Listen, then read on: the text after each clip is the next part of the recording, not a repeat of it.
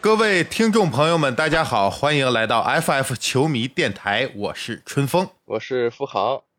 哎呀，告别了我们两个周期的富豪回来了啊，我们 FF 的常驻嘉宾啊。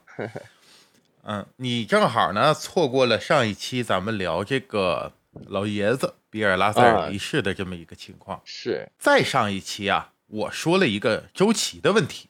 嗯，就是说周琦到 NBA 去的话，咱们不讨论这个情况的这个现实程度上能不能发生啊，只是说他去了之后，他在 NBA 能不能打，能打到一个什么级别，是首发呀，是轮换呢，还是什么呀？咱们聊这个问题。在那期节目当中，可能我就反复的说到了一个词，就是说现在小球时代嘛，包括说现在有一些魔球啊等等，在这个情况下，周琦是不是能更加的适应现在的这个节奏和环境？嗯，那期聊完之后呢，就有一些咱们的听友啊给我发了私信，是吗？呃，其中提到了一个问题，我觉得就问的挺好的啊。这个问题呢，他是这么说的，他说这魔球啊。都听过，以前也老听说魔球魔球，但是感觉有点混乱。嗯，就是因为它伴随着魔球呢，往往还有什么呢？跑轰，嗯，它还有这个小球。大家说这东西说的到底是不是一个事儿？那小球是不是就等于魔球啊？还有那个魔球，如果说他反正大概在他的认知当中，这个魔球就是投三分嘛，嗯，光光投三分，那跑轰是不是也是就是光光投三分呢？他们都有什么区别？到底说的什么事儿？哎，我看这个问题啊问的挺好，并且呢，现在这个这个东西在整个 NBA 或者说其他体育的项目当中啊，魔球都是一股风潮，也是最近这个话题度比较高的东西。嗯，那我就想拿一期节目跟大家聊一聊，但是恰逢这个老爷子享年八十八岁离世了，所以呢，咱们也相当于把这期节目往后挪了一期。是的，是的。嗯，那这样今天呢？首先，我跟大家简单的介绍一下这魔球到底是怎么回事儿。嗯，之后啊，咱们再来讨论一个问题，就是说你咱们作为球迷，我们相不相信魔球这个东西放到 NBA 放到篮球领域里，它到底好使不好使？聊聊聊聊这个，哎，聊聊这个。魔球啊。刚才那个听友咱们发出提出的那个问题，其实它有点模糊在哪儿呢？这个里边能分出两个概念，第一个是魔球理论，第二个是魔球打法，啊，说的不是一个事儿。魔球理论说的那个是赛场外那个事儿，就说白了是管理层的事儿，是他建队思路的事儿，跟这球员在场上怎么打关系就不大了。嗯，魔球打法呢，说的是这个球员在场上，咱们看比赛时候看到的他的那个呈现出来的样子。嗯。所以呢，咱们先说第一个概念，就是魔球理论。嗯，这个东西最早被提出来呢，应该是二零零三年，有一位作家，他的名字叫迈克尔·刘易斯。这迈克尔·刘易斯啊，写了本小说，这本小说的名字叫《Moneyball》，就是直译过来就是钱球嘛。啊，钱球。对，直译过来就是钱球，Moneyball。哎呀。他说的是个什么事儿呢？当然，这小说后来还被翻拍成电影了。这个电影的名字可能比这个小说名字要，呃，更加的大家更更了解一点啊。它叫《点球成金》。当然呢，他很多人去看这个电影，也不是为了图看这个电影本身，还是这个主演是布拉德皮特嘛？嗯，是。你很多人是奔着布拉德皮特去看的这个电影，大帅哥。那大在这个电影里，他也确实是非常有韵味啊，整个人那个人物塑造的特别好。反正要感兴趣的朋友们可以去了解一下。他这说的是什么事儿呢？他说的是棒球的事儿。就美国有个棒球大联盟叫 MLB 嘛？嗯，是，这很有名。这个。棒球大联盟里边有一个队叫运动家队，它是奥克兰的球队。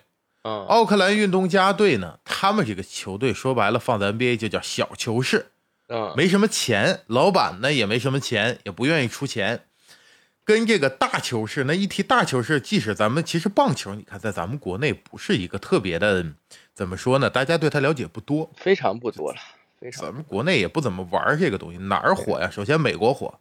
我看日本比较喜欢玩这个棒球，啊，然后韩国也还可以啊。就是说这些东西其实咱们看的也少，但即使咱们看再少，你也听说过，一般都知道这个有一个棒球队叫洋基，纽约对洋基队他。们的这个啊品牌做的很好，对吧对，很？NY 多人戴那个帽子是吧？那种棒球帽上面有一个 logo，就洋基队那 logo。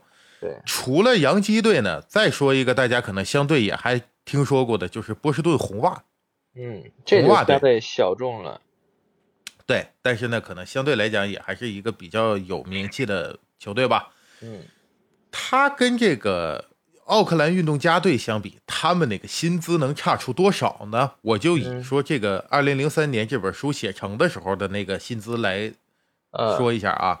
奥克兰运动家队的薪资那年是四千四百万美金，同样啊纽约洋基队呢，当时他是一点二五亿美金，啊，就差了啊三倍吧，嗯，将近三倍了。他跟咱们这个 NBA 不太一样，NBA 有工资帽嘛，就每个球队即使说我多少差不出太多，顶多说最后我是因为交奢侈税交的多，所以花钱才差的特别大。那基本上基础工资差不太多。棒球没那个概念，就是你有钱你可劲儿花，你想怎么花都行。哦，那不厉害的都跑一个队嗯去了吗？就是这个问题吗？所以这么多年来呢，洋基队为什么厉害？他有名，他就有钱嘛。他球队在纽约呀，城市大，球迷也多，人也有钱，所以他就一直厉害嘛。当然了，就是说咱们也不是特别了解棒球啊，这就是说我的直观感受，具体是不是这么回事儿，我们这话说的可能也不太严谨啊，但基本就是这么个意思吧。说白了，就有钱的就特别厉害，没钱的反正你就比较难办。那这电影里就说了是一个什么事儿呢？奥克兰运动家队的这个经理，他找到了一个球探，或者说他给自己找了个助手。这个助手呢，不是搞棒球的，他是一个搞经济学的，就是他很会搞这个统计啊、算法。于是他弄了一套数据，他通过这个数据和算法，可以发现很多球员别人没有发现的价值。就这球员，别人看可能觉得不好使，呃，放在 NBA 里，咱们这么说吧，今年我就拿詹姆斯，我就打算单换这个斯马特，比如说啊，我拿浓眉，咱们就单换一个现在这大白边儿、啊，别人看来好像我这不就疯了吗？对吧？但是呢，在他的这个算法下，哎，这东西就好使，你把这个人弄来，他比原先那个价格特别高的球星还顶事儿。哎，这啊算法什么呀？机器算的。不是，它也是有一个公式一样。比如说，他会在意一些可能别人没有在意到的数据。在这个电影里反复提到一个叫上垒率，这个当然咱们不是聊棒球的节目，咱们也不专业啊，就说是这个意思。就是他是说的是可能会关注一些在传统的这些所谓的教练或者是经理的眼光当中不在意的点，但反而其实这个数据很有用。你别小看这个数据，这数据顶事儿。哦，嗯，那还有一个是什么呢？他就是花小钱办大事儿嘛。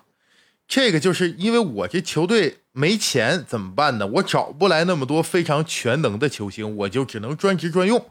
这一点在咱们聊周琦那一期，其实我跟观众也简单说了一下。就现在有很多球队，他可能是我一个人做不到一个六边形嗯战士，是但是我每个人擅长那么一到两件事儿，最后我组一个六边形球队。是，对吧？魔球这个所谓的舰队思路，哎，总结下来就是这么个意思。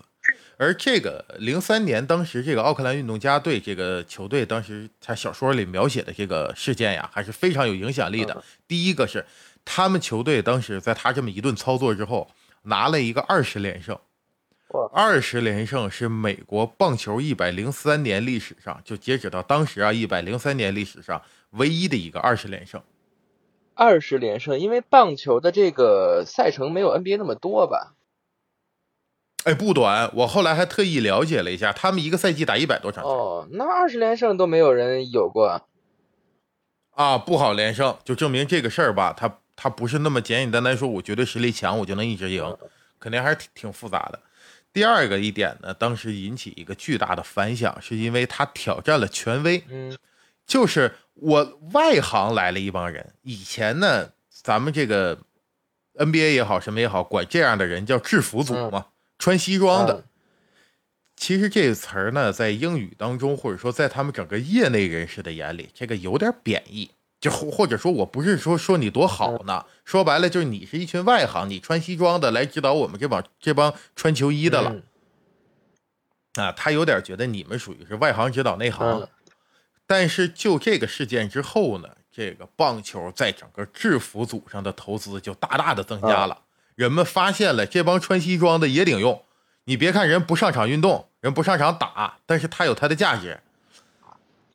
所以这样一个行为呢，就从棒球领域慢慢就覆盖到了其他的领域，包括像足球、呃篮球这个里边，现在都有魔球的这个理论影响。嗯，那刚才咱说了，他这个想法花小钱办大事儿，你这一说，哪个老板都愿意听。我去了跟老板谈，我应聘总经理去了，我一说这话，给老板先画个大饼，是不是多好看，又圆又香大饼，你不用怎么花钱。尤其像 NBA 有很多小球，是我们之前说太阳，我们说雄鹿，是的，对吧？这都属于小球是包括像呃前两年比较厉害，那个时候跟宇宙勇打的难解难分的这个火箭，嗯，对，马刺，这都属于小球市。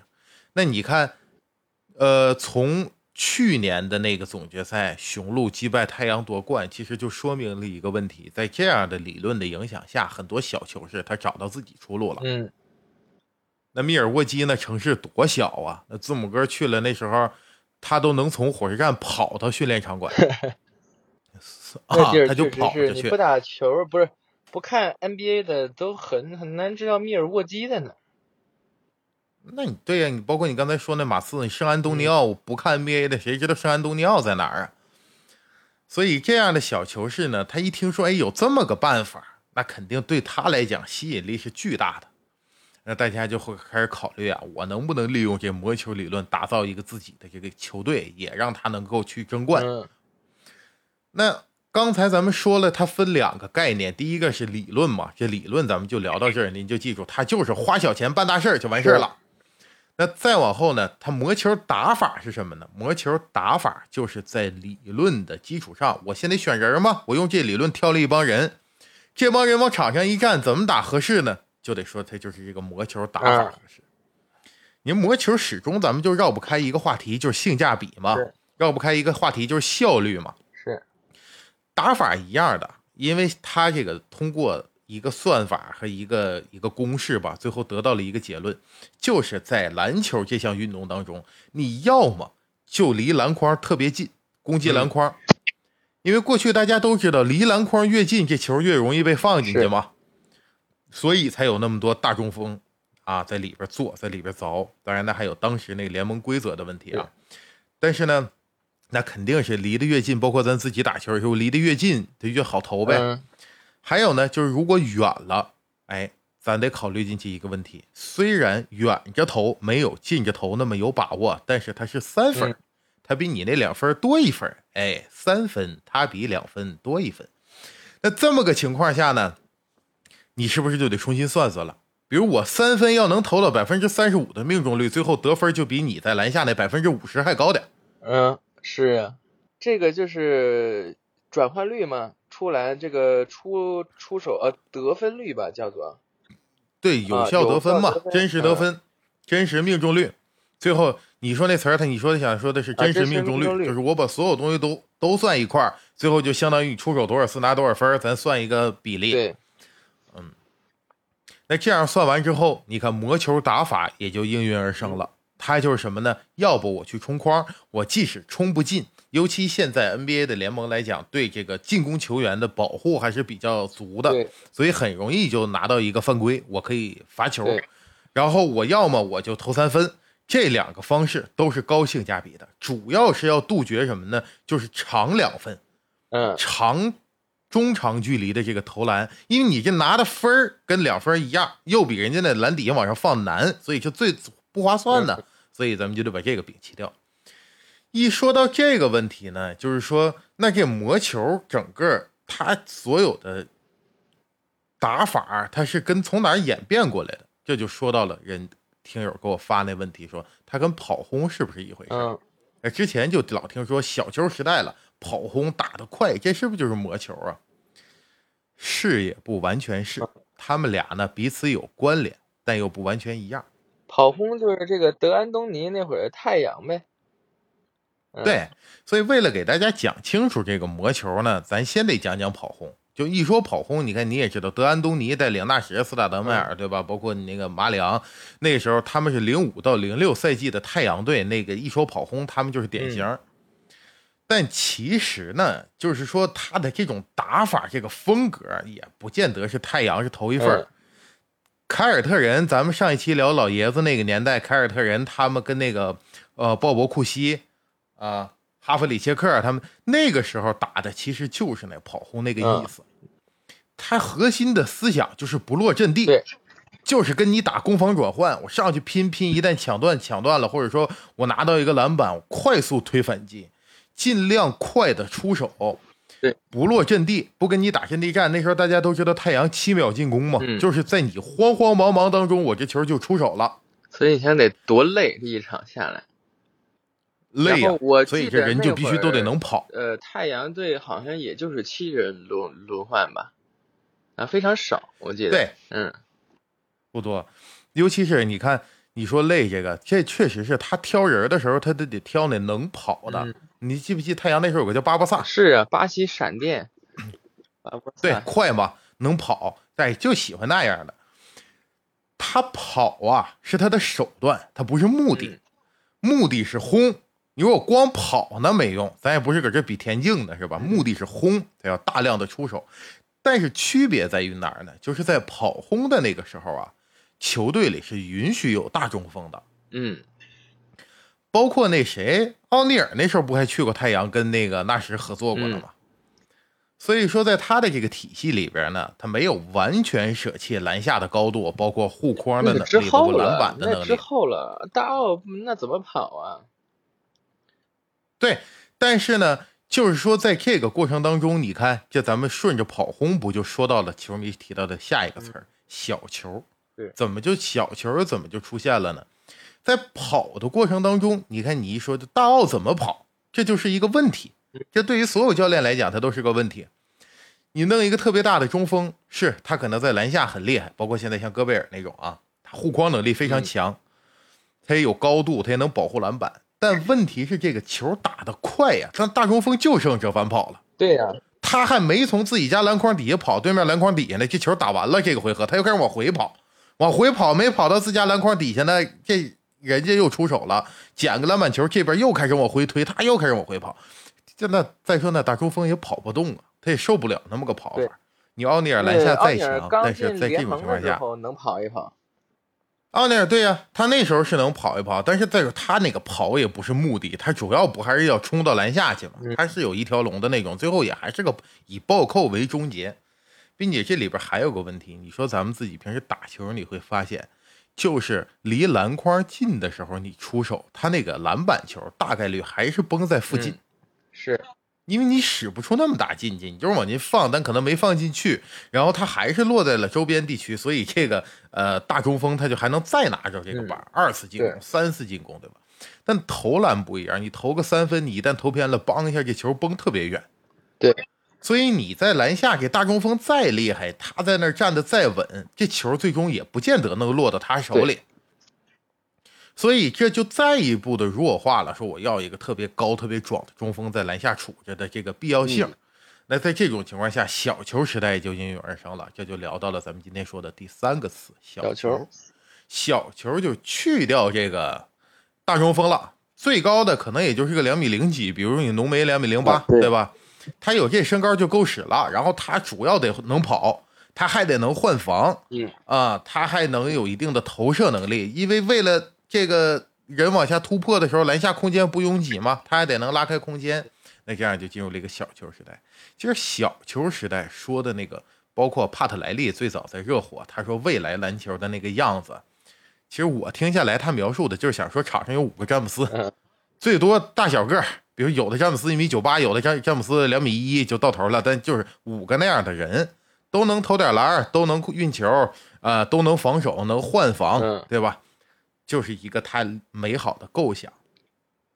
那在这个小球的基础上，我们再给它极端一点，再提炼一次，就来到了咱们今天的这个主题，到魔球了。魔球呢，就是一说这个打法，最主要的人们想到的就是一七到一八年的火箭。对，一七一八赛季、一八一九赛季乃至一九到二零赛季，这三年都是火箭那打的比较好。登哥带领的嘛，对吧？对，以登哥为绝对核心吧。中间他身边有过保罗，有过威少。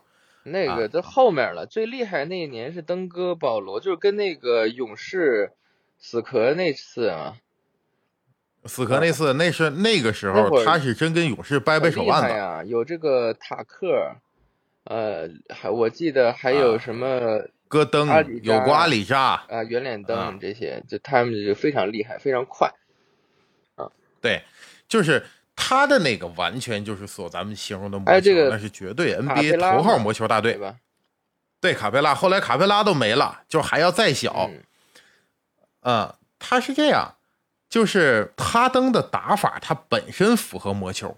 因为你看他要么就是光一个后撤步，甚至他那后撤步一撤撤出特别远，然后投个三分；要么就是他就往里挤，就是去冲框。然后哈登造犯规，这在联盟里也是有一讲的，对吧？他这个碰瓷儿嘛，所以说他的打法本身符合魔球。那么正好人们就用这个思路打造了一个这个魔球球队。嗯，呃，还有一点就得提到说火箭的那个那那总经理那位啊，马赛克了那个。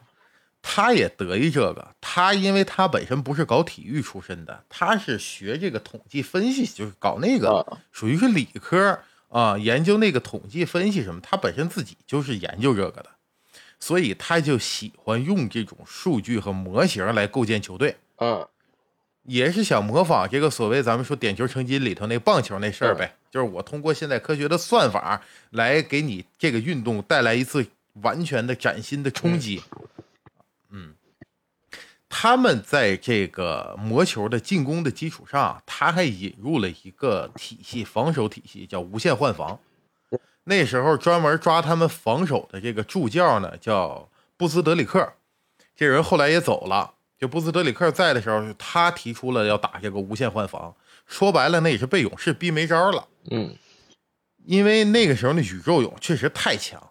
并且那也是火箭要想夺冠面前最明显、最大的一个障碍，就是勇士。对，年年就是研究怎么打勇士。那勇士呢，现在他这个名气大，大家看的也多，这个球迷朋友都知道，他就是通过大量的挡拆掩护，有球的、无球的，对吧？给他们这个球队里头这几个射手啊，尤其是以水花兄弟为主的这两个超级射手，去带来他的投射的机会。那后来发现这怎么办呢？怎么解决呢？你看，咱要不换防，或者说单人追他的那个勇士的战术，跑上两圈就把你这防守端人搞得头大呀，就彻底已经头皮发麻跑的。是的。最后火箭就想个招你跑你就跑你的，你跑我就换，哎，咱俩就在这无限换。是，我保证投篮的时候，就别管你是库里也好，克莱也好，甚至说格林也好，你投篮的时候，你面前好歹站个人。就不给你空位的机会。对，别管站的是谁，我得站一个，就无限换防。那在这个无限换防的过程当中啊，也就我们发现了一个现在他这个防守体系出现的问题。他优点比较明显吧，就是不怕挡拆，永远能有一个人站你面前。缺点就是他消耗太大。这无限换防，你看这人就不停的在跑，包括保罗他那腿筋，那个时候那个。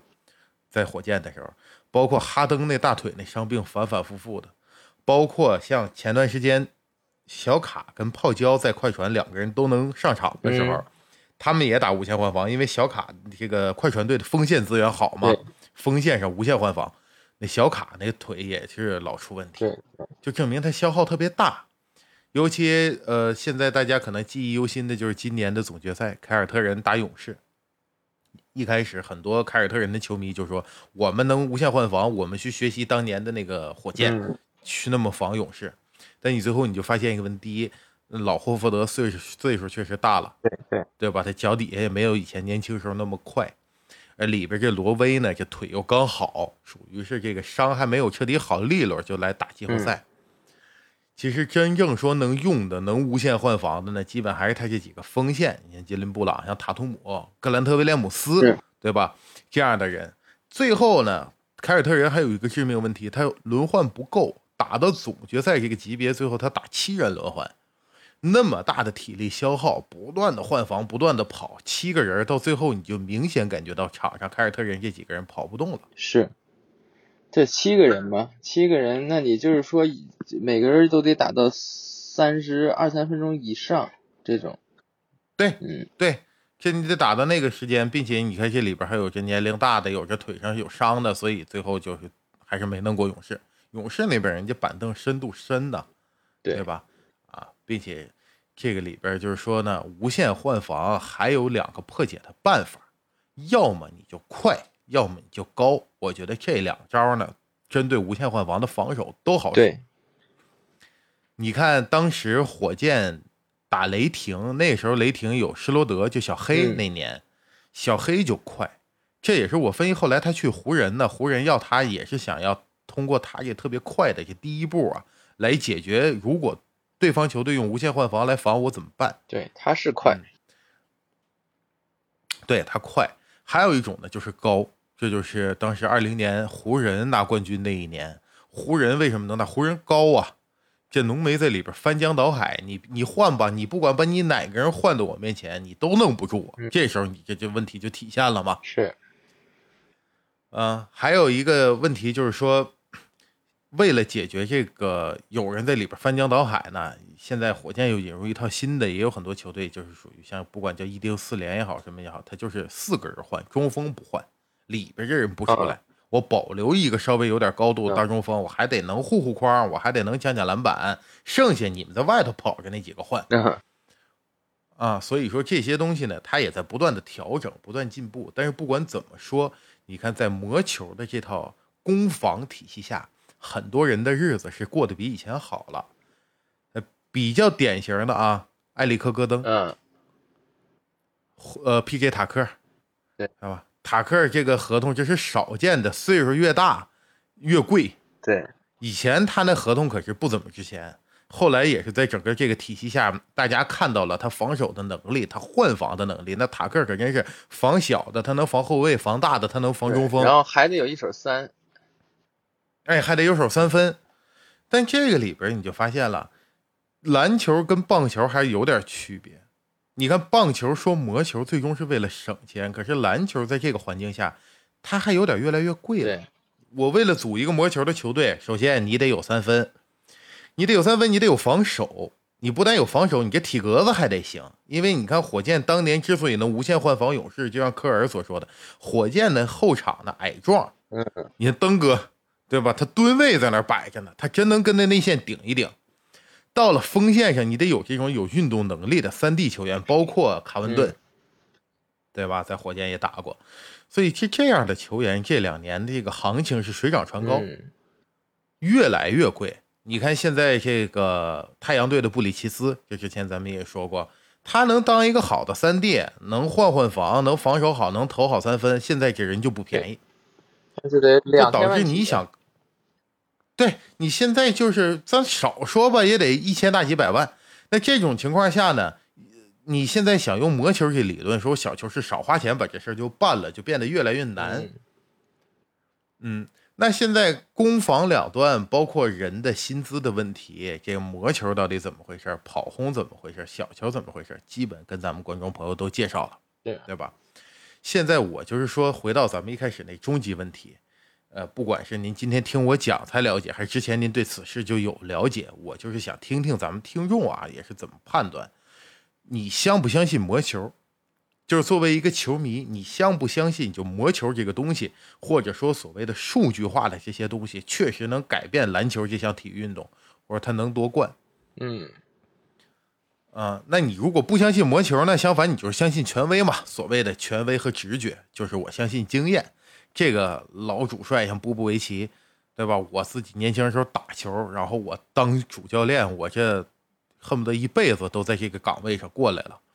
他可能就是有一些他个人的判断，他不一定符合这个数据，嗯但是可能他好使。那看咱们相信什么。反正我先发表我的观点啊，我有点不相信魔球。魔球那这个魔球等于小小球吗？也不是很等于是吧？他就是在小球的基础上，首先更加优化了出手的位置，就是你要么篮底下投去，要么你三分投去，别的地方别出手。已经是成功了呀。但是你看啊，就是我们现在看到的这个魔球的成功，比如你提这点，它其实这里边还有一点特殊情况。嗯。你单纯从魔球这理论来讲，我反正我的观点我是不相信。嗯，你说魔球成功，你举个例子，咱分析分析。这我咱想想近几年的这个这个这个，咱不说总冠军了吧，就是打总决赛的球队。你看今年是这个勇士和凯尔特，这应该都是属于魔球了吧？勇士可能还稍微复杂一点啊，他那跟魔球可能还有进化一步，他有很多好的战术嘛。呃，凯尔特人是比较典型，尤其今年乌杜卡来了之后，现在是逐渐在往这个魔球理论上发展。对，去年是谁呀？雄鹿和雄鹿吗？雄鹿是魔球啊。那再往前就是就是湖人啊，湖人打的热火。那湖人其实我觉得也差不多呀。就是要么 A D 或者老詹往在框底下干，要么就是一帮射手在外头投，是吧？其实最近几年都差不多是这样。对，但你看我为什么说他这你得逐一去分析他的特殊情况呢？湖人那年呢，那就是咱们是湖人球迷，所以咱们就都不讨论那个问题啊，我们就说一个相对中立的，就说呃，这个雄鹿吧，雄鹿去年拿冠军，雄鹿那字母哥啊。就是我所形容那个特例，它这个东西呢，不是说你通过某种体系或者是某些数据你就能复刻的。说我知道了啊，我有个字母哥，现在呃那么打球，外头配上米德尔顿、大洛给他拉开空间，然后我再来个波蒂斯或者波蒂斯给他拉开空间，然后他们几个站外头，让字母哥冲，我就是总冠军了。道理我都懂，上哪能领这字母哥去？现在问题是。啊，哪儿发呢？现在我也领一个回去。你你要现在我每个队有一字母哥，那都打魔球了。他那就属于是个特例。咱说点叫天赋正常的啊，就是作为普通的呃一个具有代表性的一个平均的所谓球星级别的人。哎呀，我觉得我一直特别。在之后呢，像字母哥这种会越来越多。你包括这个什么霍姆格伦啊，和明年的什么文班亚马呀，包括西安啊。现在这个身体越来越夸张了，嗯，但你看他这个文班亚马也好，霍姆格伦也好，他长那么高的个儿啊，但是他的打法可不是那种说传统内线那种打法。包括文班亚马，现在咱们获得的信息来看，大家都说他下一个杜兰特嘛，一个两米二一的杜兰特，他还是锋线那种，得有投篮技术的，他要有这个很多单打的一些技巧的，他也有控球的，对吧？他不是说无解的往里走，嗯。包括霍姆格伦，现在虽然他确实持球自己往往里捅是挺厉害，但是他现在打的还是下联嘛。你说你他那体格，你真碰到呃 NBA 目前大联盟里面这些硬式的内线，他能打成什么样？这东西未来能发展到什么高度，咱还得观察。这话不能说太早，对吧？咱还得观察。但我就是说，我已经观察了一个有有两年的这么一个例子啊，因为你是应该知道，我一直比较关注塔图姆嘛。塔图姆是最早，为什么关注他呢？就是因为我感觉他挺有意思，打球也比较好看。他新秀赛季那年呼声最高的，给他冠以的那个名号叫“曼巴传人”嘛。是，嗯，尤其那个时候科比呢已经走了，所以我们也是心里期待能有一个下一个像科比那样打球的人诞生。那当然，那时候塔图姆是稚嫩，但是他不是第一年嘛？我们相信他慢慢能不能变成科比那样。但你看，现在在这个魔球的这种风潮和时代下，我感觉塔图姆，你现在看他打球，离科比可是渐行渐远。对，现在是这个德罗赞啊，德罗赞是呃，曼巴川人是有点那个意思啊 啊，是是那种传统分位最后的荣光是吧？塔图姆这是怎么？他一开始挺科比的。尤其新秀赛季啊，他还有很多这种背身单打，就背身后仰跳投的这种啊，翻身后仰跳投的动作。他的那个动作呀，你看跟科比确实是非常像。是的，啊，也好看，很有观赏性。但是后来他是为了快速成长，你看魔球时代下呀，快速造了一个咱们人造了一个球星。就是他这个训练师海伦，就是我反复提及，这海伦就告诉他说呢，你打球的时候就应该往篮底下冲，你放不进没事你还能造犯规呢，对吧？你要冲不进去你就投，你每场至少要出手多少个三分，你至少要造多少个犯规，你只要做到这两点，你就是一个全明星级别的球员，你就能入选全明星。当然，你说从这个职业规划角度来讲呢，这海伦也没什么毛病。现在塔图姆人确实全明星了，对吧？现在甚至去年看他一阵了，那都不是全明星了。那全联盟选最好五个人，一阵他是其中一个，对吧？可是现在这种速成的球星，你就发现他有点像咱们这个什么东西菜呀？你看大家现在出去买菜去了，西红柿也大，草莓也大，什么东西都长得又大又快。可是你吃着就没有咱小时候吃那菜那味儿，嗯，它那个味道就没有那么香浓，对吧？球星也一样，你表面上看现在他数据都挺好，但是打到真正要劲儿的时候，你就发现他成色不对，是的。为什么呢？这魔球理论，我之所以我说我不相信啊，我的道理在哪儿？就是他要么投三分，要么你去冲框，嗯。可是这两个。特别好被人针对。你看塔图姆打的季后赛，你为什么来感觉他老没声？那时候我就跟你讲说，塔图姆现在就是这场他三分投开了，他就是一顺百顺；他三分要投不开，你就感觉他可就费劲了。这一场，并且人家发现你这点的时候，你常规赛大家不跟你玩命，那季后赛最后那赢房子赢地的时候，就往上扑啊！那人家外线防守球员就敢往你脸上贴。对吧？我不怕你突破我，你突过去中距离这一块你看塔图姆整个季后赛，咱们观察他，他从三分线一步突进去，中距离那一块人家是放他的，就是那大中锋焊到篮底下，看见他突过来，他都不带往上扑一步的，因为他知道你的打球习惯，你不投三分，下一步你就要进来冲框了。我只要里边这中锋把篮筐护好了，外面的外线球员就可以大胆的往三分线外扑，不让他投三分。是的。这就导致，一旦我针对性的防守你，你看咱们今年就老说巨星成色不够，就说没声了嘛。一说塔图姆到最后就没声音了，就没声音的也不止他，登哥到季后赛有声啊，对吧？登哥季后赛不也没声吗？传统没声了，对吧？传统没声了，这都是所以说这魔球吧，我就发现他有这么一个容易被针对的问题。为什么我说字母哥那是特例呢？因为他那个你针对不了，是因为他那个身体天赋那确实太少见了。你不能说把他那个算作咱们一种常规的进攻手段。所以呢，我的观点来看啊，我觉得数据固然重要，但是数据啊。就放在纸上哗哗算那个东西，它不决定比赛的结果。对，比赛还得是人打的。咱们算了半天，说这个人三分命中率高啊，那个人三分命中率低啊，谁应该适合投最后一投啊？这都只能给咱们的这个决策者一个参考。但是我觉得有这个参考，那你说是不是新时代的这个技术啊、统计啊比过去更先进了？那我觉得一定是更先进了，对吧？但是你有了这个参考这一个概率。最终怎么下判断，还得是由人来完成。是的，就是最终还得是人家有经验的，或者是这个非常有自己的理解的人，最终下个决断。